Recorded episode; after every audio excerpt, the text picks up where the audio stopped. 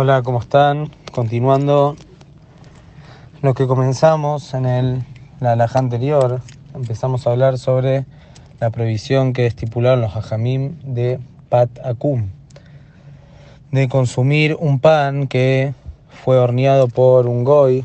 Como dijimos, esto es uno de los decretos que decretaron Bechamay y Betilel para separarnos de los goim en el sentido de que no nos vinculemos por demás y no vengamos, Hasbe Shalom, que no haya asimilación al pueblo de Israel.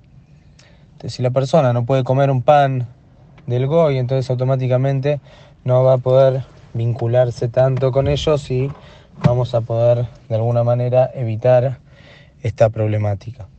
Cuando nos referimos a pan del Goy, tenemos que saber que pan es lo que se llaman los Hameshet Minedagan, los cinco especies de cereales. Hoy sabemos que se escucha mucho el sin tac, justamente tac, hace referencia a cuatro de los cinco cereales que son considerados cereales según la Torah.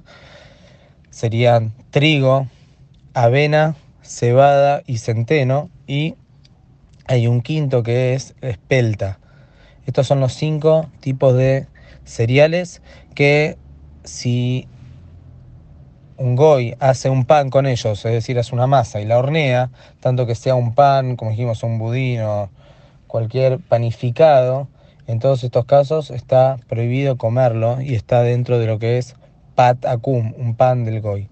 Pero si se hornea un pan con, como sería, sin tac, sin gluten, por ejemplo, un pan de arroz o un pan de trigo sarraceno, que Cabe aclarar que no es considerado uno de los cinco especies de cereales o cualquier tipo de pan que no sea de las especies que dijimos anteriormente, está permitido comerlo, es decir, no se considera pan.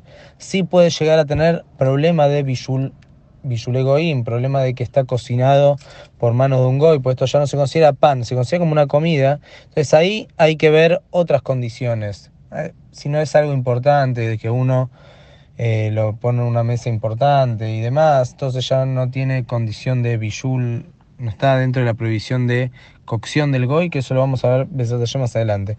Ahora, pero si es algo importante, entonces sí podría haber un problema en el caso de, por ejemplo, un pan de arroz o un pan de algún tipo de legumbre o semilla, lo que sea. Pero ahora nos vamos a referir más a lo que es pan. Como dijimos, pan es de las cinco especies que nombramos anteriormente y en ese caso cualquier tipo de pan, tanto sea un pan importante, no importante, no hay diferencia. En todos los casos, si es un panificado de esas especies, está prohibido consumirlo porque está dentro de lo que es pat akum, el pan del goy, y es isur, una prohibición de jajamín.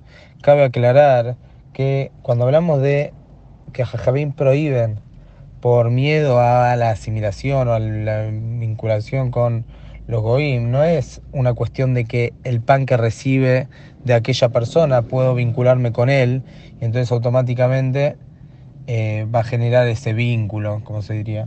No es específicamente por de quién recibo el pan, es como si fuese más algo más general, más genérico, que me va a vincular con los goim en general, porque uno podría decir, si me hornea un pan, una persona que no tiene hijas, por ejemplo, un hombre le hornea un pan, un goy que no tiene hijas no se va a casar con la hija de él, o viene de una fábrica o lo que sea, y yo que sé, no conozco a nadie, no sé ni quién me está trayendo el pan, entonces no me voy a vincular con ellos. De todas maneras está prohibido, porque no es una cuestión de quién lo hace, es una cuestión general de no vincularse con los goim en general.